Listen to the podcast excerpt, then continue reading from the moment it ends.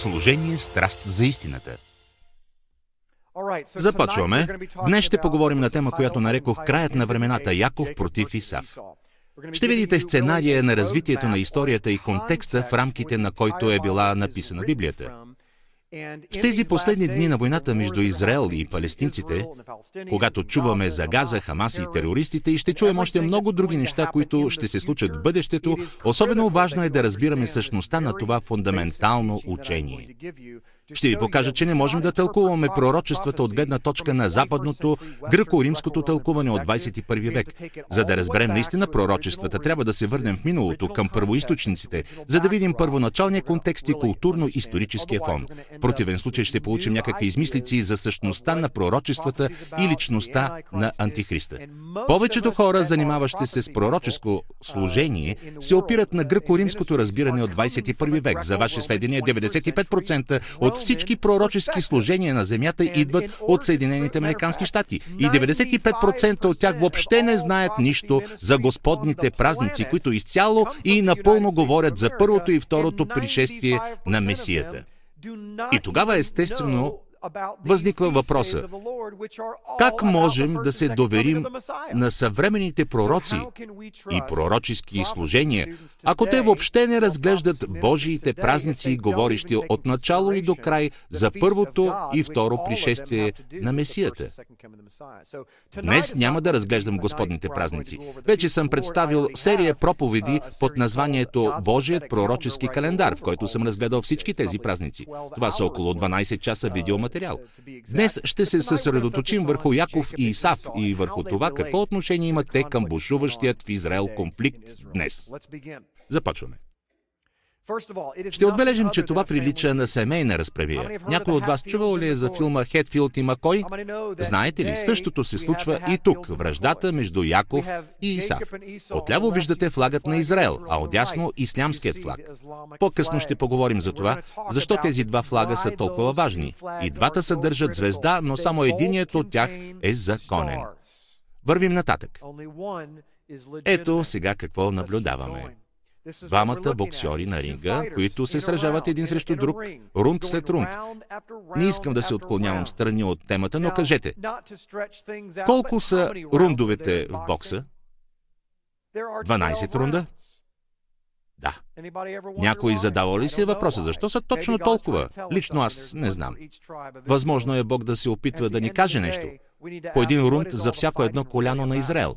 В крайна сметка трябва да отговорим на въпроса, заради какво е цялата тази битка, защо палестинците в по-голямата част ненавиждат еврейският народ.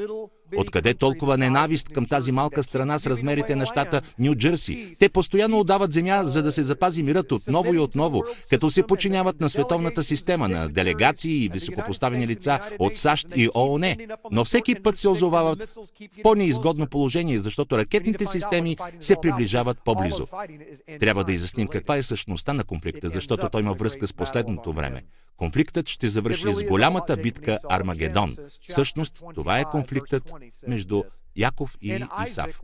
Битие глава 25-20-23, а Исак беше на 40 години, когато взе за жена Ревека, дъщерята на сириеца Ватуил от Падан Арам и сестра на сириеца Лаван. И молеше се Исак на Господа за жена си, защото беше бездетна, а Господ го послуша и жена му Ревека зачена. А децата се блъскаха едно друго в утробата и тя рече, ако е така, защо да живее? И отиде да се допитва до Господа. А Господ ти каза, два народа са в утробата ти и две племена ще се разделят от корема ти. Едното племе ще бъде по-силно от другото племе и по-големият ще слугува на по-малкия.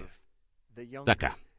Вие вече знаете за кого става дума. Това са Исав и Яков, които се борят в утробата на майка си. Първи на света се появява Исав, а втория е Яков. По този начин първороден е Исав, но в Библията два пъти е казано, че по-големият ще служи на по-малкия, т.е. на Яков. И така, ще говорим за Исав и Яков. Но преди да поговорим за тях, нека се върнем малко назад и погледнем историята на Исак и Исмаил. Това ще ни доведе до Авраам. Глава 16, 11, 12. После ангелът Господен ни каза: „Ето, ти си заченала и ще родиш син. Да го наименуваш Исмаил, защото Господ чу гласа на неволята ти. Той ще бъде между човеците като див осел. Ще вдига ръка против всеки го и всеки ще вдига ръка против него. И той ще живее враждебно към всичките си братя.“ Или буквално, той ще живее във вражда с братята си. Тук ние виждаме определена характеристика, личните качества на Исмаил и за това какви ще бъдат отношенията му с Исаак. Много ясно е казано, че той ще бъде див осел. Макар тази фраза на иврит да има унизителен оттенък, тя ни посочва конкретен вид животно, живеещо в Средния изток. По този начин ангелът дава описание на Исмаил, основано на описанието на див осел, и ние ще видим какво е то в Стария Завет, Танаха, от времето на Яков. Животното е най-активно през нощта, т.е. дивият осел в Израел води активен живот през нощта. Той маркира своята територия посредством изпражнения. Не е агресивен към нарушителите, но се отнася към тях като към подчинени. За разлика от другите копитни животни, дивите осли не бягат от опасности. Те първо изследват опасността и чак после решават какво да правят, дори към нарушителите на територията му. Сега искам да проследите мисълта ми. Ще разберете, че това е точно днешната ситуация. И Исмаил днес се бори с Яков. И това е точното описание, на което Исмаил отговаря днес. Те са по-активни през нощта. Включете новините. Маркират своята територия посредством изпражнения. Не са агресивни към нарушителите на територията им, но се отнасят към тях като към подчинени, защото са убедени, че правото на първородство им принадлежи и следователно всички други трябва да им се подчиняват. За тях няма разлика дали това са евреи или християни. Ние всички сме в една лодка. За Исмаил ние сме неверници, но за разлика от копитните животни, те не се страхуват. Те не се страхуват от никого. Те вземат обмислено решение за своите последващи действия. Малко по-късно ще поговорим за това по-конкретно. Битие глава 17-20. И за Исмаил те послушах. Ето, благославям го и ще го наплодя и приумножа. 12 племеначалници ще се родят от него и ще създам от него велик народ. Това е много интересен момент. Помислете, нямаме много време да разгледаме благословенията на Исак и Яков, но ще напомня, че Яков благослови своя внук Ефрем. Помните, нали? Той размени ръцете си, като положи дясната ръка на Ефрем, а на Манасия лявата. Битие 48, 17, 19. И какво каза? Ефрем ще стане велик в пълнотата на кое? На народи. Тук стои думата в множествено число. С други думи, това означава, че от Израил ще произлязат големи, велики народи, т.е. ще има пълнота, множество, голямо число от народи. Но за Исмаил е казано, че той ще бъде голям, велик народ. Това има голямо пророческо значение и ще бъде много важно в последното време. Ето защо. В дадения момент съществуват много народи, които се отнасят както към Яков, така и към Исмаил във всички арабски страни. Но каква е целта на терористическите организации? Към какво се стреми Исмаил? Да създаде страна с име Ислямска държава. Ние живеем в период, когато това пророчество се изпълнява пред нашите очи. Даже виждаме това по новините. Както за Исаак, така и за Исмаил е казано в пророчеството, че от тях ще произлезе голям, велик народ. Кой народ се отъждествява с Исмаил днес? Исмаил е баща на народите, населяващи сегашния арабски полуостров. Ние можем да проследим неговата генеалогия и да се убедим в това, че арабите са произлезли от него. Тук вие виждате картата на Средния изток, Северна Африка, крайбрежието на Средиземно море, а сега се приближаваме към Арабия, Арабския полуостров. Ако не сте знаели как изглежда това, е той. Пред вас на екрана. И така арабите са потомци на Исмаил. Ще ви дам някои статистически данни, за да получите представа за мащабите на това пророчество. И така, в света живеят повече от 360 милиона араби, а това е повече от населението на САЩ. Това са 25% от броя на всички мюсулмани на света, което е 1,57 милиарда. Това са данни за 2009 година, така че сега са още повече. От всички мюсулмани, арабите са 25%. Ще отбележим, че не всички араби са мюсулмани, много от тях са християни или от друга вяра. Но 25% от мюсулманите са араби. Ислямът е господстващата религия на арабите, която е втората по численост в света след християнството. На земята живеят 2 милиарда хора, наричащи се християни, а мюсулманите са повече от 1,7 милиарда. Това е втората по численост религия след християнството. 2000-та година на територията на САЩ са живели около 1 милион мюсулмани. В момента експертите смятат, че са повече от 7 милиона. Някои експерти изчисляват мюсулманите от 7 до 10 милиона. На екрана виждате арабските страни. От Арабския полуостров арабите са мигрирали по северните територии на африканския континент. Сега всички страни от Северна Африка са арабски държави. Обърнете внимание на тези, които имат на знамената си символа на исляма. Следващата седмица ще разгледам по-подробно откъде идват тези символи на полумесеца и звездата и какво означават те. Какво значение имат те сега за нас относно пророчеството? Ще разгледаме това по-надолу. Ще опишем с 2 думи базовия постулат на ислямската религия. Аз знам, че ще изкажете мнение непопулярно в политиката, но ние, американците в САЩ, все повече ще говорим за равенството на религиите.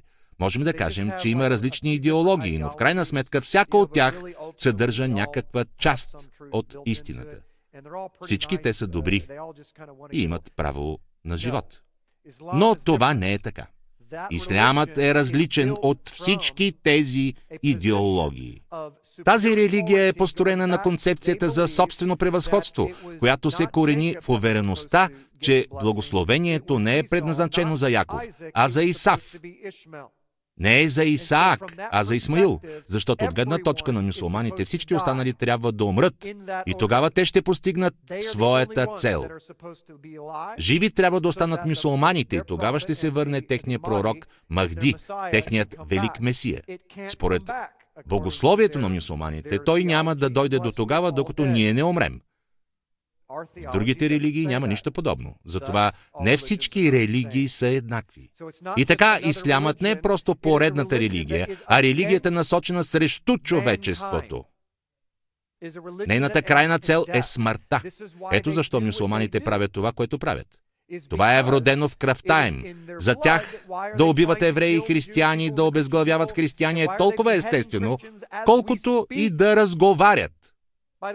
Между другото, само те имат единствената терористична организация, която обезглавява хора и има пророчество за последните дни, в което Бог говори: «Моят народ ще бъде обезглавяван заради моето име». Знаете ли, че никой не прави подобни неща, освен ислямските джихадисти? Нито една друга организация не се занимава с това. Само ислямските джихадисти. При това масово. Затова се появяват съобщения, че отново са обезглавили някого. Такъв е моделът им на поведение и има причина да правят това. Не го правят само за да ги покажат по новините. Не. Просто от тях на ниво ДНК е заложен стремеж да покажат. Това е нашето богословие, това е, в което вярваме ние. Това са организации, преследващи такива цели. Сега ще покажем 7-минутен филм, който ще ви даде представа за някои аспекти на исляма, коренно променящи нашата система на разбиране. Възможно е някой от вас вече да е виждал това видео по-рано. Това 7-минутно видео разказва за ислямската демография, за да покаже какво е текущото положение сега по въпроса за разпространението на исляма по земята. Днес в Европа едва ли не всяка вечер разказват, че исляма и мюсюлманите овладяват европейската територия. Те всекидневно излизат на протести в Европа. Много хиляди мюсюлмани. За това си има причина. И има причина. Преди 20 години в Европа не сме виждали нищо подобно. Тя, Европа, беше конгломерат от хора с бяла кожа и изглеждаше, че така ще бъде винаги. Сега обаче това радикално се е променило. Демографската ситуация се промени и този филм разкрива причините за това.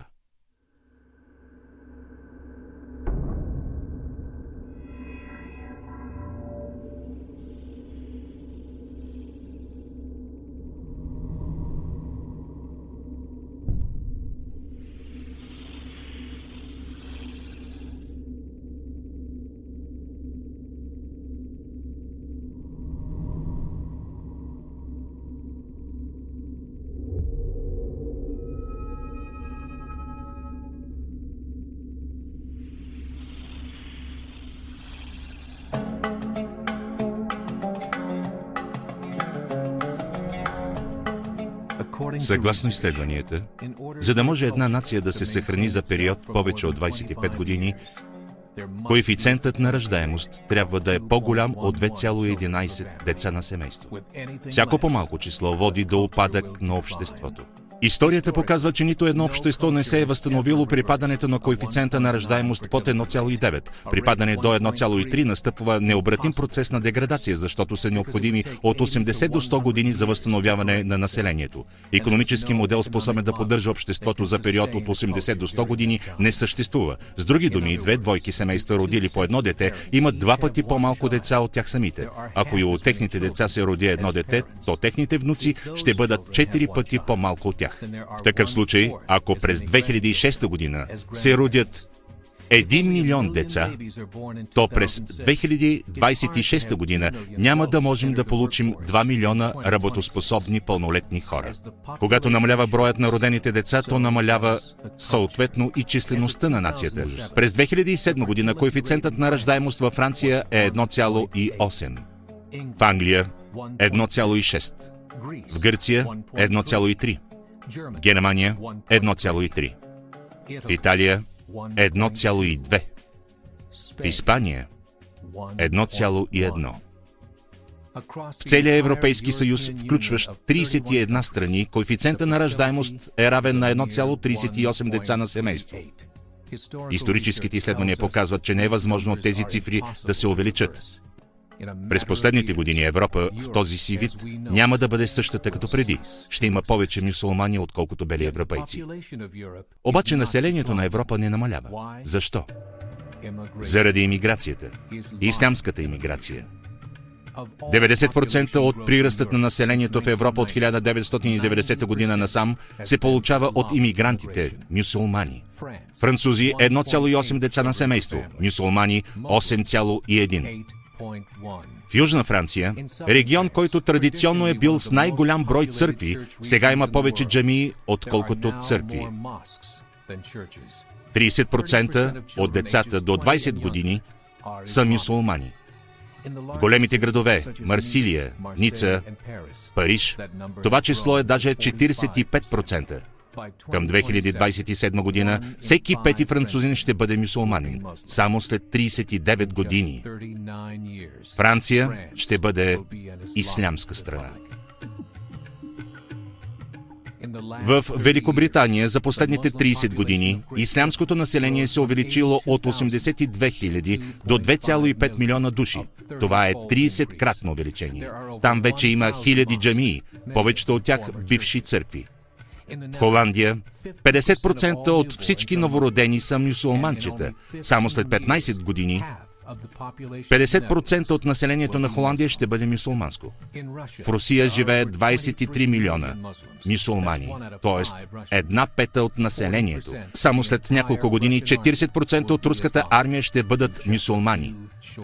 В днешно време в Белгия 25% от населението и 50% от всички новородени са мюсулмани. Правителството на Белгия е потвърдило, че до 2025 година 1/3 от децата, родени в Европа, ще са мюсулмани. Остават около 17 години. Правителството на Германия първо повдигна този въпрос за публично обсъждане. Наскоро публикува доклад, в който се казва следното: да се спре намалението на населението вече е невъзможно. Това е необратима спирала, клоняща надолу. Към 2050 година Германия ще бъде мюсулманска страна. Либиецът Муамар Ал Кадафи е казал: Аллах е дал победа на исляма в Европа без мечове, пушки и военни походи.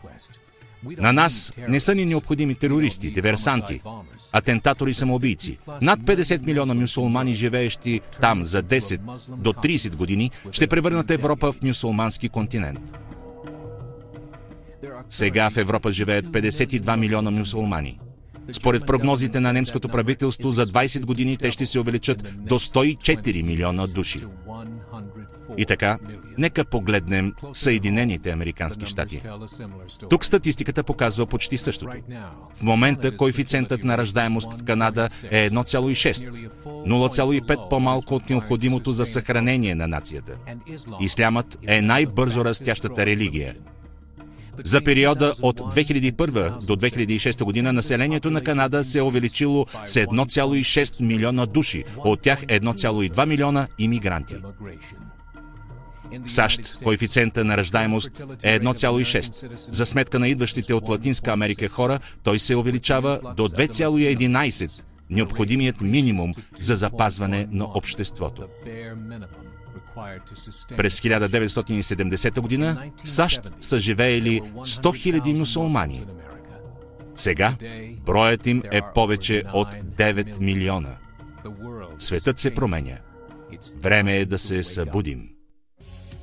Преди 3 години в Чикаго имаше конгрес на 24 ислямски организации. Стенограмата ясно показва техните планове за обръщане на Съединените американски щати към исляма чрез журналистика, политика, системата на образование и други методи.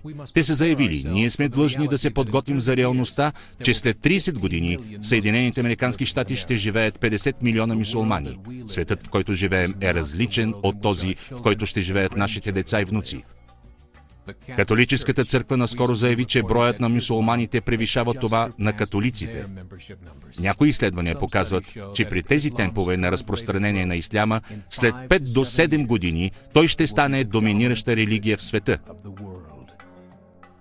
Като вярващи, ние ви призоваваме да обединим усилия в разпространението на Евангелието в този променящ се свят.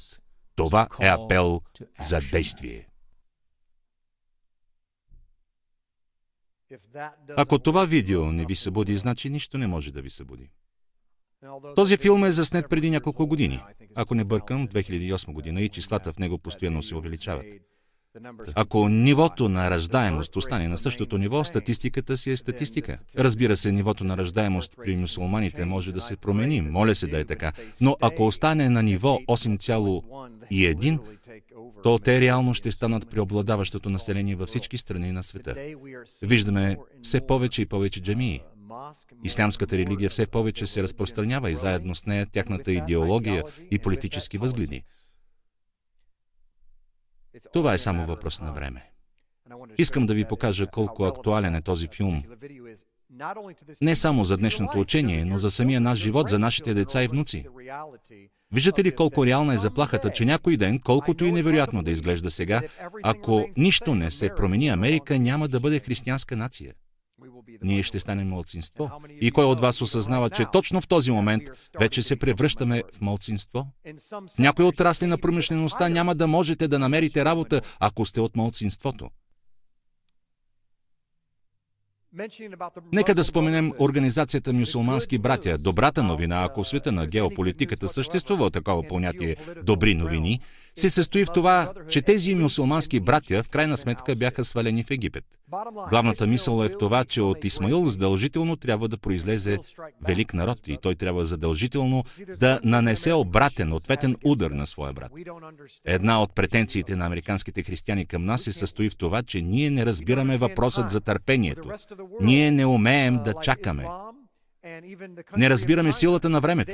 В другите части на света, в ислямската или в Китай, например, близките цели са за 50 години напред. Как изглежда нашето планиране? Едноседмични цели, двуседмични цели, двумесечни цели. Китайците съставят план за 50 години, защото те разбират как могат да завладеят света. Сега това се случва не както по времето на Александър Македонски, когато всичко е водило до физически сблъсък. Вие можете да завладеете света, като станете притежател на собствеността. Точно това се случва сега. Макар и много от вас да не знаят за това. За да не се отклонявам страни, ще кажа, по-голямата част от активите на Америка сега принадлежат на други страни. Осъзнавате ли, че този, който владее по-голямата част от имуществото във вашия дом, той има право всеки момент да дойде и да ви изгони от дома? Именно това може да се случи в САЩ. Съгласно пророчеството, това ще предизвика ефекта на доминото и всичко ще започне да се руши последователно. Вървим по-нататък. Ще кажем няколко думи за Исак. Известно ни е, че Исак е станал баща на обещания народ. Израил, който включва в себе си едновременно домът на Юда, еврейският народ, и домът на Израил, основно християните, присъдени към маслината. Знаем това от книгата на пророк Еремия, глава 31, където става дума за Новия Завет, сключен с домът на Израил и домът на Юда, който сега ние наричаме евреи. Очевидно е, че именно те се завърнаха от Вавилон, домът на Юда. Това е Южното юдейско царство, но всички останали, също отнасящи се до Израил, не ни е известно кои са те и откъде са дошли. Библията в Новия Завет казва само това, че ние сме присъдени към Израил. Ето защо, когато се молим за Израил, когато той влиза във война, ние запазваме съвременния Израил, еврейския народ, със своите молитви, защото те са взаимосвързани с християните. Защото макар и повече от християните да не знаят това, ние се храним от един корен. Присъдени сме към едно и също дърво. Братя сме, от тази гледна точка сме свързани заедно.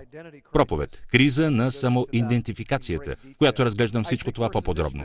В сравнение на Исак и Исмаил, в света живеят 1,5 милиарда мюсюлмани и 2,2 милиарда християни и евреи. Това са два големи народа. Ето как изглежда генеалогическото дърво. Просто за запознаване. Най-отгоре Авраам, Сара, Агар. Ще напомня, че Бог каза на Сара, аз ще ти дам дете, и тя се разсмя, защото беше в напреднала възраст. Затова тя каза на Авраам, влез при слугинята ми Агар. По тази линия се роди Исак. Вие виждате това на екрана. Исак се ожени за Ревека. В същото време Агар, дясното отклонение, роди Исмаил, който роди 12 сина.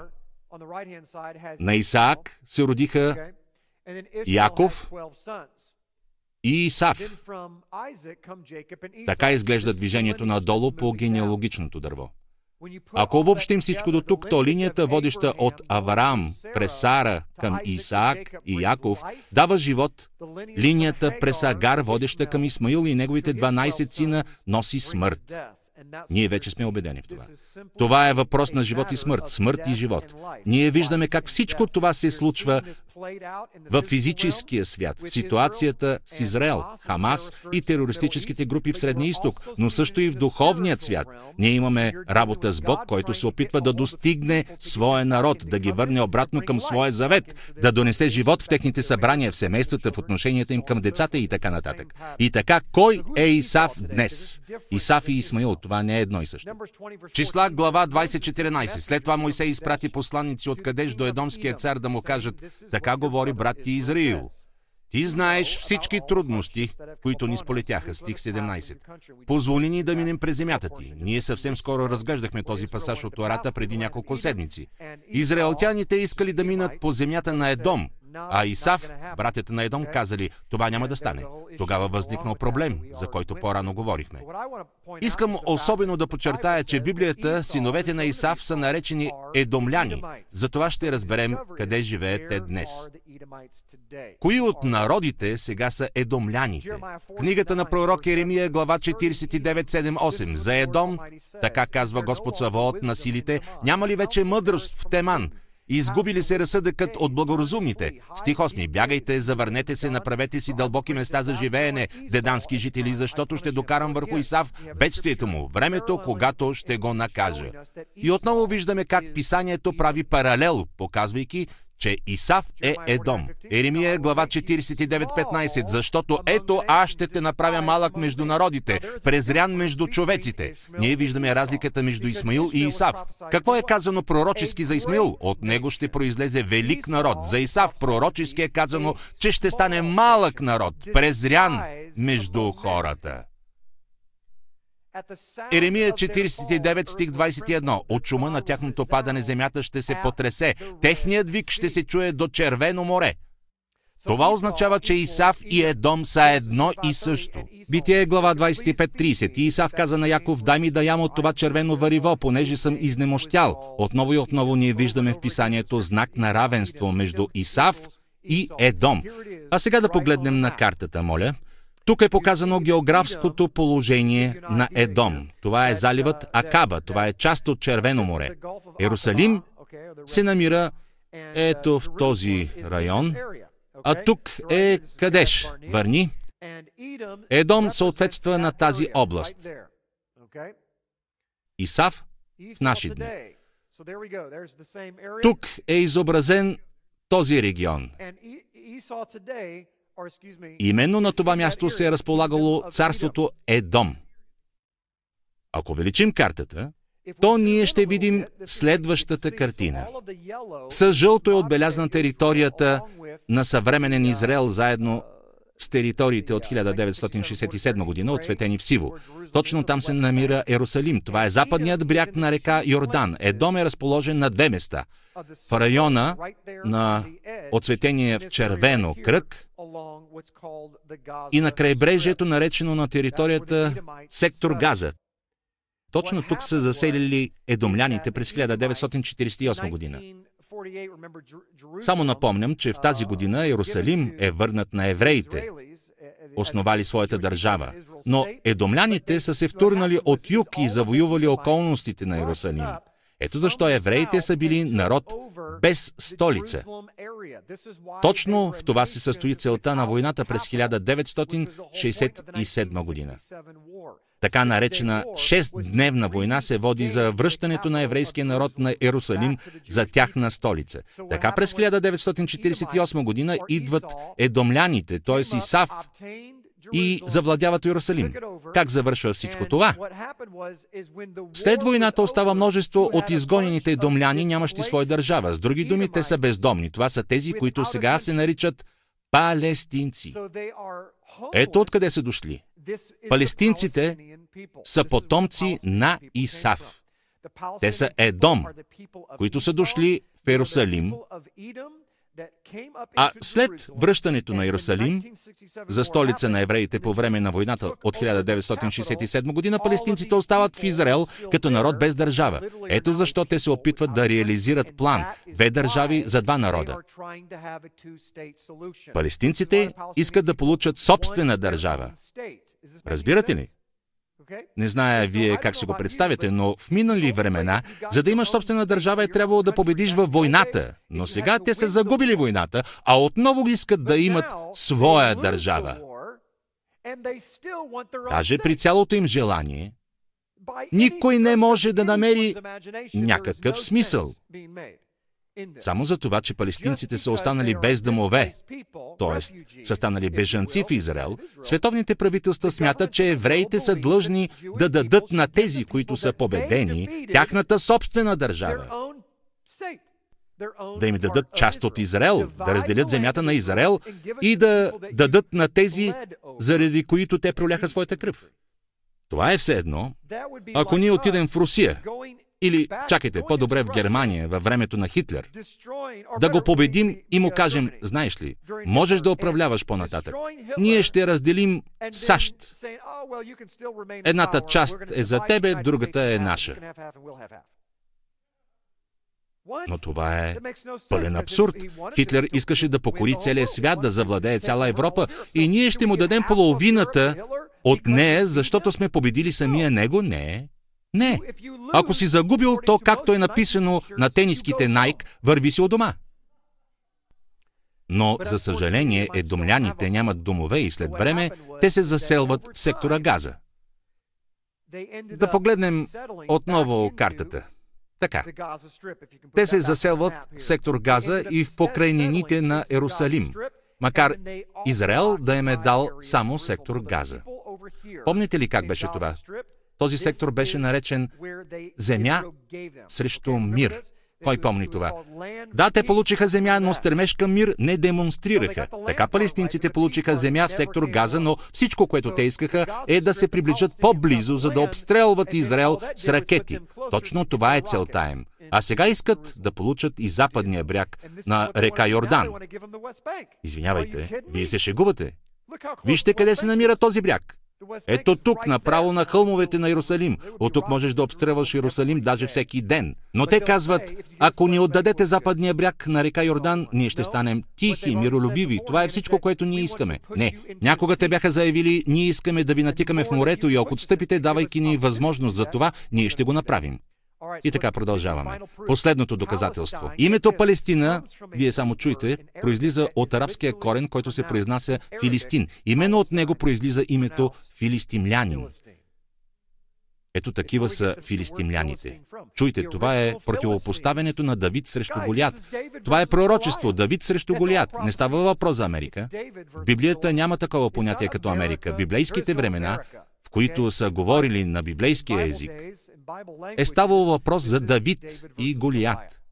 В стих 10 на пророк Авдия е казано: за притеснението, което ти извърши над брат си Яков. На иврит думата притеснение звучи като Хамас. Ето какво означава в превод от иврит думата Хамас – насилие. И именно Хамас е управляващата организация в сектор Газа. Това са агресивни хора. Чуйте, в сектора Газа няма политическо правителство, а тези партизански терористични организации действат зад гърба му. Не, правителството на Газа е самата терористична организация Хамас. Разбирате, нали? Просто много неща се случват зад кулисите и това е изпълнението на пророчеството. Вземат се тайно правителствени решения, които не показват по новините, а тези събития, които ни показват по новините, ние тълкуваме неправилно, защото не разбираме достатъчно културния контекст. Да направим кратък преглед. Исак и Яков са юдео-християнски народи.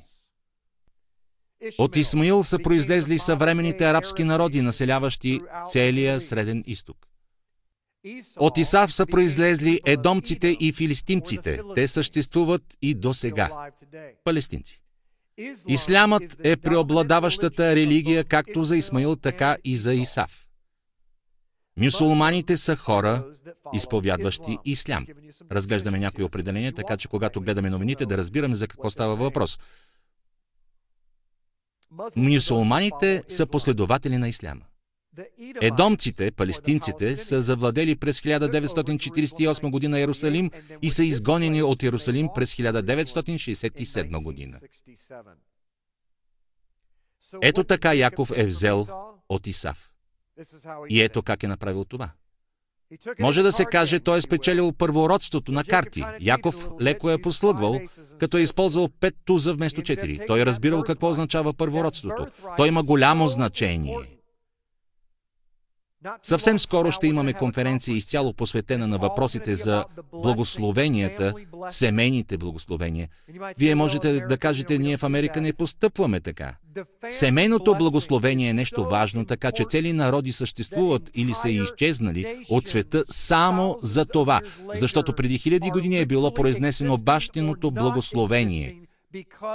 Разбирате ли? Дано да разбирате. Бащиното благословение е било толкова важно, че за да го получи, Яков е искал да излъже Исав и измами и баща си. Сега казваме, езичниците мамят, лъжат, крадат своя баща, за да получат материално наследство, а не благословение. Но кого му трябва? Ние сме престанали да бъдем духовни хора, иначе бихме разбирали, че когато бащата говори по адрес на своите деца, той провъзгласява живот или смърт. Божието царство, физическото благословение играе важна роля. То е истинско. То е, което действа в нас. Ето затова Бог казва, аз ще благословя този, който те благославя, и ще прокълна този, който те проклина. Вие мислите, това е просто едно словосъчетание? Не. Бог има предвид точно това, за което говори. Наследството на първородния в стари времена е включвало следното: свещеническо благословение и двойна част от наследството, защото първородният е трябвало да се грижи за целия род. Когато настъпват трудни времена, на него му е необходим определен неприкосновен запас. Образно казано, това е било нещо като спестовен влог. За това е била необходима двойната част от наследството. Най-висок ранг сред братята си. Първородният е имал това преимущество пред своите братя. Те всички са се равнявали по него. Ако говорим на съвременен език, той е бил съдебен изпълнител по недвижимостта. Имал е духовна и физическа власт. Всички други братя, независимо от тяхната възраст, трябва да се отнасят към първородния с уважение, като му се покоряват. Когато първородният чрез благословението получи духовната власт, всички са задължени да му се подчинят. Знаете ли защо? Чуйте, някои от вас имат 5, 6, 7 деца. Кой от вас ще има трудности, ако вместо първия благословите втория син и първият трябва да се подчинява на малкия си брат? Помислете за минута. Това не е проста работа. В наше време е трудно на по-малките брати и сестри да се подчиняват на първородния, а какво да кажем за подчинението на по-големия към по-малкия? Това е много, много сложно. Но това е важен аспект на древноеврейската култура. Исмаил до сега ненавижда своя по-малък брат, защото на благословение се е давало името на бащата. В миналите времена имената са имали власт. Те са имали мисия. Те са имали цел. Откъде според вас у нас е започната традицията на предаване на името от баща към син? Моята фамилия – Стейли. Аз съм трето дете в семейството. Ако имах син, той също щеше да бъде Стейли. Защо?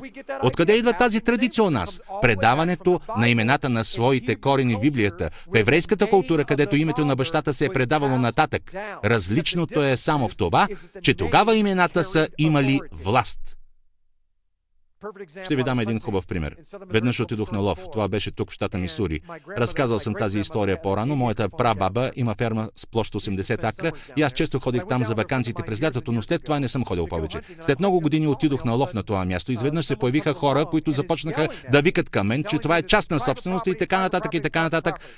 Така продължи, докато те не се приближиха по-близо. Тогава, поглеждайки към мен, един от тях си свали очилата и каза: "Ти си Стейли?"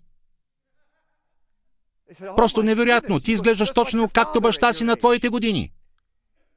Оказа се, че това е мой родственик. И обстановката се промени. Когато той разбра кой съм, неговото отношение много бързо се промени. Осъзнавате ли, че вашето име съдържа в себе си авторитет? Има голямо значение. Вярваме, че носим Божието име записано над нашето и това ни дава власт на земята. Ето защо всяка власт наистина няма власт, ако тя излиза извън рамките на Божието име. Всяка власт, която се поставя в позиция на власт, отричайки Яхве, ще бъде свалена. Накрая, сега символ на тази духовна власт е това. Храмовата планина, запомнете.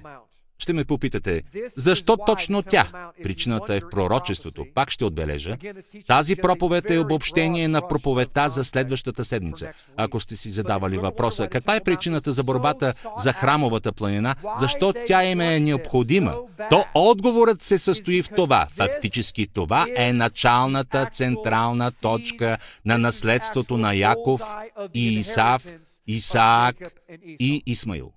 Точно тук Авраам е щял да постави като жертва Исаак, макар Коранът да казва, че Авраам е искал да принесе в жертва Исмаил. Ето защо храмовата планина е толкова важна за тях, затова те се сражават за нея. Тя представлява наследството на първородния. Това не е просто парче земя. Тя е наследство, получено от баща им Авраам. Знам, това е трудно за разбиране, но си представете. Арабите и филистимците, т.е. потомците на Исав, имат общ баща. Както отбелязахме в началото, това е семейна разправия. Колко семейни препирни досега има само в нашата община? Както виждате, вие сте в по-голяма степен израелтяни, отколкото предполагате. Така е. Погледнете на следното. Това са думите Адам и Едом на иврит. В тях съвпадат буквите на корена на думата. Това води до един и същи корен на думата. Думите Адам и Едом се пишат еднакво. Това са три букви – Алеф, Далет и Мем. Но те имат две различаващи се тълкования или определения. Нека да ги разгледаме много бързо. Вече отиваме към края.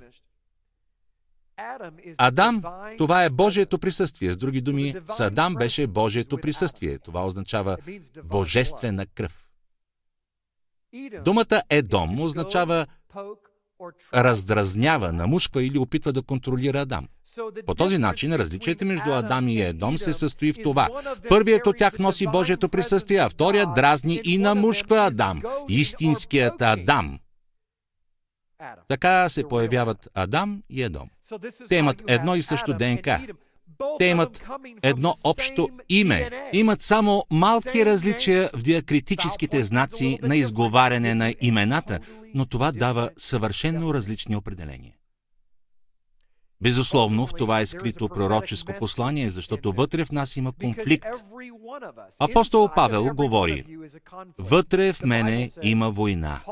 Помните ли? Това е глава 7 от посланието към римляните. В моите части има война. Едната част иска да постъпвам правилно, а другата не иска това. Наистина, ако прочетете цялата глава, става ясно какво иска да каже. Да спазва Божия закон. Прочетете я, удивителна глава. Но плътта е пречела на апостол Павел да изпълнява Божиите заповеди, затова той възкликва: „Беден аз човек!“ Какво се намира вътре в него? Две човешки природи. Природите са Едом и Адам. Това е същият конфликт, който се разиграва днес в физическия свят между израелтяните и палестинците в сектора Газа с техния Хамас. Това е същата война, която вие водите със своята плът. Ако говорим за земята, то на Бог му е омръзнало да гледа как врагът окупира вашата територия. Ние сме дали на врага малка ивица от крайбрежието на нашия живот. Всъщност, знаете ли какво? Наистина ние не искаме да се избавим от греха, защото този район е много красив. Знаете ли, че ако ви покажа фотографии от сектор Газа, то няма да забележите никаква разлика между нея и Хавай.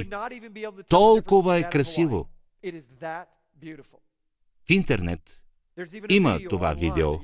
Вие можете да го намерите сами. В него се редуват пейзажи на сектор Газа и се разказва какъв е като град. Те изглеждат също като Средиземно море или Бахамските острови, Палми и други такива неща, но това е всъщност сектора Газа. Ние не желаем да се отървем от някой грях, защото ни е скъп, но истината е, че врагът тъмни места ни атакува с ракети Божия храм вътре в нас. Ако му предадем дори малка част от своя живот, той започва да пуска ракети в другите части на вашето естество. Ще попитате, с каква цел? Знаете какво иска той? Още повече земя. В лицето на Хамас и съвременните врагове на Израил ние виждаме пророческа картина. Те жадуват само едно – повече земя. Знаете ли защо? Те искат да изкоренят Божия народ, да унищожат вашето наследство и да завладеят вашия храм. Врагът иска да стане пълноправен господар на вашия живот и в крайна сметка да направи всичко възможно да попречи на построяването на третия храм.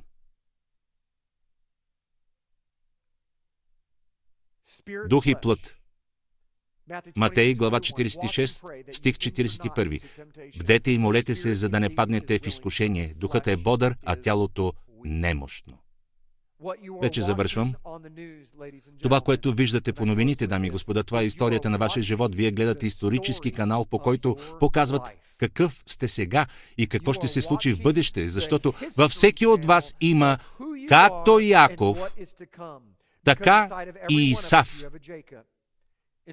И само от вас самите зависи Какъв ще бъдете? Див осел, който върши своите неща вечер, защото сте предоставили на врага достъп до малка ивица земя в своя живот, или такъв като Яков, издигнал около себе си железен купол на Руах Кодеш, Светия Дух и Божието Слово. Знаете ли, че единствено Божието Слово е способно да ни защити? Никога не забравяйте това. Независимо от изобилието на много пророчества и служения, съсредоточени към пророчеството, само малко от тях ще ви кажат следното. Единственият начин да разпознаеш истината от лъжата е да знаеш Тората като петте си пръста. Проблемът е в това. Вие можете да знаете доста подробно наизуст Новия Завет и това ще ви помогне да формирате такъв благочестив характер, към който се стремите. Това е безспорно, но когато на историческата сцена се появи антихрист и съвършенно се променят религиозните вярвания, а това ще се случи. Ако не в нашето поколение, то в следващото. Единственият начин да разпознаем от Бога ли е този пророк или не, е като проверим доколко неговите думи са еднакви с тези от началото на Божията книга. Ако кажем с две думи, то стартова площадка за великото отстъпление ще стане невежеството. В това няма никакво съмнение. Помнете, врагът има дългосрочен план. Той променя народите не за една нощ, а за дълъг период от време. И през цялото това време той е внушавал на Божия народ голямо заблуждение, като ни е заставил да повярваме, че началото на книгата няма значение. Ние рискуваме да не познаем антихриста, когато той се появи. Дами и господа,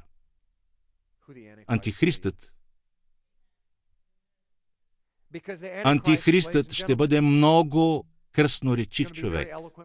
Той ще бъде толкова очарователен и умело ще играе с вашите дълбоки чувства. И когато стане ясно, че светът се спуска към пропаста, той ще предостави работещи решения. Злата същност на антихриста няма да бъде така очевидна, както си мислите. Възможно е даже той да бъде богослов, знаеш Библията от кора до кора. И той най-вероятно ще говори това, което искаме да чуем. Но как да узнаем от Бога ли е пророкът, като използваме определено дадено началото на книгата? Там се казва, истинският пророк никога не противоречи на вече казаното, защото ако Бог говори ето така, и дойде някой друг човек и говори по-различно, даже ако това се съгласува с съществуващата религиозна система, то това ще разпознаят само тези, които знаят и разбират началото на книгата и освен това имат и мъдрост. А къде ние можем да почерпим мъдрост? В Библията е казано в началото на книгата. Такива хора ще разпознаят лъжата. Макар цялата религиозна система да мрази вас, затова, защото всички харесват момчето като Роки Балбоа. На всички им е нужен герой. Всички искат да видят човека, разрешаващ световните проблеми. Единственото, което може да ви спаси в края на нощта е, помнете моите думи, това е знанието на Божието Слово и спазването на това, което е казано в него. Именно това отличава мъдрите девици. На всички други ще угаснат светилниците. Ето за това е разказана тази притча. Нейните слушатели са разбирали какво символизира светилникът и какво маслото. Само ние, християните от 21 век, нямаме никаква представа за това. Затова и всеки прави свои тълкования в деноминацията си. А всичко това е защото ние се боим да се върнем към източника и да прочетем историята от начало. От начало. Моля, станете. Искам да разбирате този важен факт, че това противопоставяне не е само във физическия свят. Сигурно съм говорил хиляди пъти, че всичко случващо се във физическия свят е също и духовно послание. Проблемът е, че нямаме очи за да виждаме и уши да чуваме. И за това не забелязваме посланието и Бог трябва отново да ни праща на нов кръг на обиколка на планината. Войната върви не само в Израел, но и в Вселенски Израел по целия свят. Врагът Хамас за кой ли път се опитва да ни унищожи, а ние не знаем кои сме. не знаем кои сме. Затова нямаме нищо, към което да можем да се върнем. В Израел винаги е имало един начин да победиш във войната. Така е казано в моята Библия. Бог е заявил това много ясно. Ако се смирите и се върнете към моя завет и изпълнявате моята Тора, то ще победите във всяка битка. Аз ще бъда с вас, казва Господ. Ние четохме това днес. Второзаконие, глава 3. Ако вие не изпълнявате моето слово, то аз ще ви имам за свое притежание и вие ще станете роби в собствения си народ. Дами и господа, събудете се. Рискуваме да станем роби в собствения си народ. Ние бавно ще се сварим като жаби и даже не осъзнаваме това. Ако не се събудим, то ще бъде вече късно. Затова накрая ще цитирам известния пасаж от Писанието, което казва: Две летописи 7.14 и народът ми, който се нарича с моето име, се смири и се помоли и потърси лицето ми и се отвърне от нечестивите си пътища, тогава, вие чувате ли? Тук е казано тогава, аз ще чуя от небето и ще изцеля земята му. Контекстът тук е, че Божият народ Израил се връща към завета. Ние живеем във време, когато сме длъжни да се молим за Израел, еврейския народ, съвременния Израел, но и за тези, които са присъединени към корена Есей и се наричат Израил заради своето духовно ДНК и са присъдени към това дърво. До тогава, докато не се върнем в завета и не започнем да изпълняваме Библията по-библейски, да показваме любов един към друг, така както очаква Бог, като показваме Неговия характер и бъдем светилник на върха на хълма, ние нямаме шанс да оцелем дори в собствената си страна. Нека се помолим. Татко, моля се, прости ни. Прости ни за нашата слепота, за това, че сме били слепи много десетилетия и столетия. Заповедите, дадени на Мойсей, гравирани на всички издания на съдилищата в САЩ, всички тях сме премахнали чрез начина ни на живот.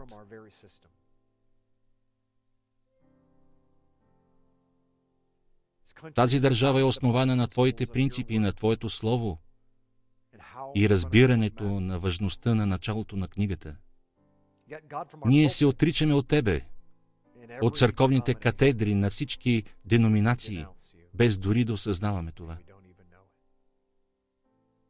Ние разрушаваме това, което апостол Павел укрепява, това, което той казва в посланието към римляните 3.31. Ние не допускаме това в живота си. Отче, ние не знаем как да направим това, но заявявам, че тази група от хора настоятелно иска да бъде в завет с Тебе. Ние искаме да живеем точно по Твоето слово. Ние не искаме просто да седим в колата, вярвайки в Ешуа. Ние искаме нашите колела да са идеално балансирани, а двигателят регулиран. Това е състезание.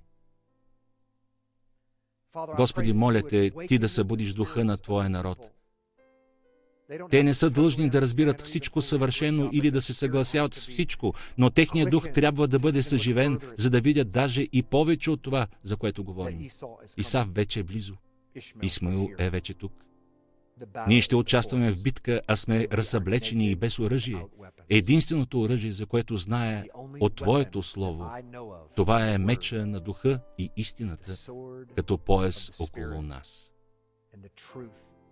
Яхве, аз се моля за това. Моля се, Ти отново да вложиш Своето слово в Твоя народ, за да се смири и започне да се моли, да се избави от всички човешки традиции и доктрини, които ни пречат да получим благословение. Следващото поколение, поколение Y, повече никога да не задава въпроса защо. Просто да се подчиняват и да получават силата на Исус Навиев. Господи, ако сме достигнали краят на времето, и ако е дошъл моментът, когато Ти снабдяваш нас, то снабди ни както трябва. Ние се подчиняваме на Тебе, смиряваме се пред Тебе и Ти благодарим за това, че си ни дал възможност да бъдем част от Твоята армия. В името на Ешуа и всички казваме амин. Алилуя, Господ да ви благослови и опази, да погледне към вас със светлото си лице и да ви прости. и в края на деня да обърне лицето си към вас и да ви дари шалом. Обичам ви всички. Ще се видим другата седмица. Шабат шалом. If you were blessed by this teaching, please consider helping us reach the nations by making a donation today. Thank you and God bless. Превод Красимир Георгиев. Редактор Весела Каймаканска. Дублаж Брамбър студио. Текста чете Христо Чешмеджиев.